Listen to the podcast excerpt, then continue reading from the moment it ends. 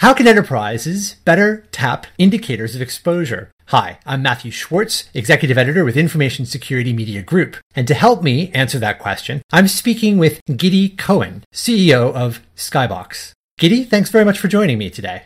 Thanks for having me on the call. So, indicators of exposure. Give us a definition of that, if you will. This is like indicators of compromise, but slightly different, right? Exactly. So while indicators of compromise focus on a forensic elements that show some attack or for attack were going on, indicators of exposure is basically the generalization of the indicators where attack can go on, like misconfiguration of security devices, or software vulnerabilities or other type of weaknesses that can be exploited in one or more attack vectors. Now, a typical enterprise theoretically has got all sorts of software vulnerabilities just right out of the gate. Never mind all sorts of potential misconfigurations, just of their firewall systems, for example. So when you are speaking about indicators of exposure, what is the quantity of things that we're looking at?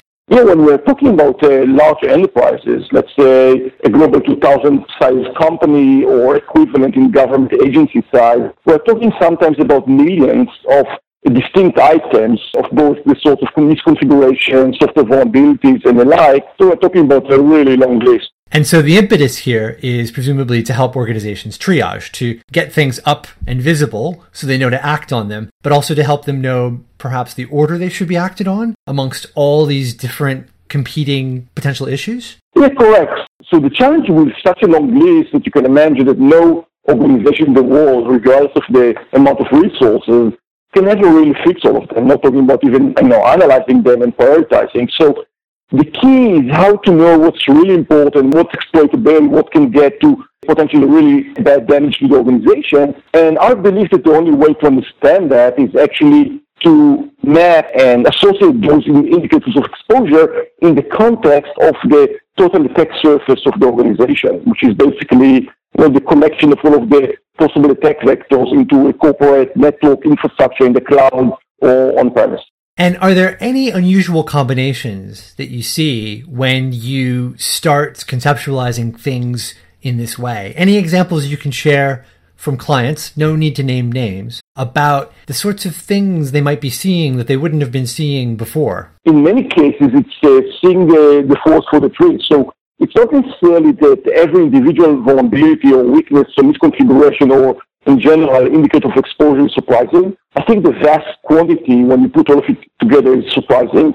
It's typically surprising where uh, there are high concentrations of those in terms of knowing where to put effort. And I think also there's some also positive surprise that when you map all of them, that actually a lot of them are not that important in terms of uh, the majority, probably 99 plus percent of those potential exposures are not really exploitable or not really important, but know which one is almost a mission impossible. Now, when you're providing this picture, one of the challenges that I often hear about is the lag time that a lot of organizations experience.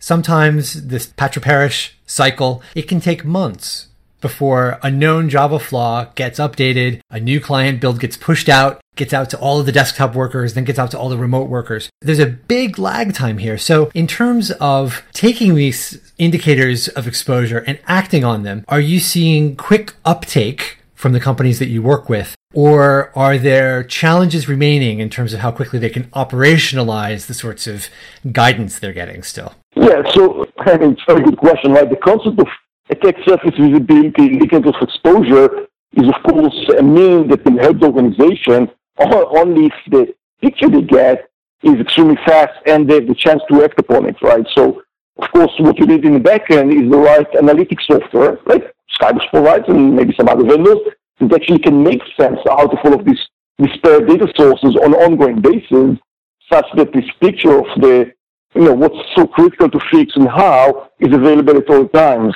So take, for example, let's say a zero-day vulnerability or zero-day attack of one sort. Yeah, you may not know about it, you know, until the this, um, let's say, malware or whatever was found and uh, made uh, available to the public. But from that point on, when the clock starts to tick, you want to be able to understand very quickly, is it relevant for you? Is it critical? Where in the network, in the cloud, in your data center, wherever you have assets, is it relevant to and so critical to fix and then to come in a contextual way with the most effective and fastest and the most effective remediation plan or containment plan for the type of exposure.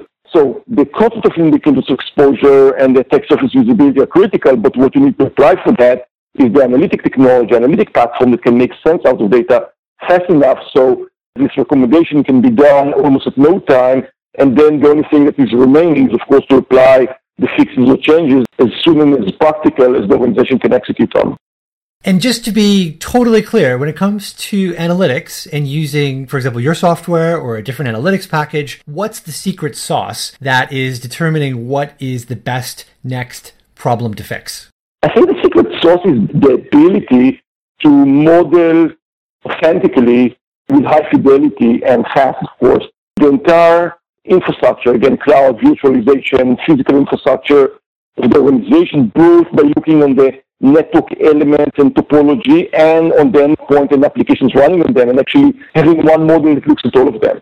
When you can do that and you can create the full context, then you can apply the right analytics that can understand what, what are the real exposure, what are the real attack vectors that can be exploited and can cause some damage, what's the right way to mitigate those specific attack vectors without the ability to put all of this data together from whatever source the, the organization might have, organization will always have a very partial picture of the attack surface. Therefore, understanding exposure and taking the right action items will be impaired. So just to drill down into the exposure and the attack vectors, what are a few of the data points that might be getting looked at? Would it be the criticality of a flaw, for example, if it's remotely exploitable? You know, a critical bug in Adobe or Microsoft parlance, that sort of thing. Something that's obviously really major, could be widespread. Is that the sort of data that would be getting piped into this model to help know exactly what to prioritize? Yeah, it's part of that. But in order to know that, let's say, a certain attack vector, like the one you described, is critical, you want to understand the threat landscape. You want to understand also the other side of the attack vector, which is, is the attack vector opening up potential damage, potential loss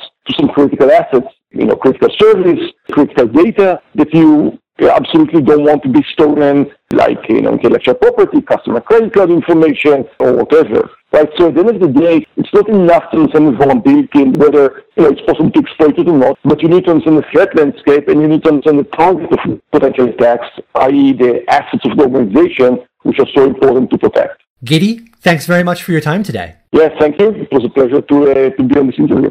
Thank you. For Information Security Media Group, I'm Mathew Schwartz. Thank you for joining us.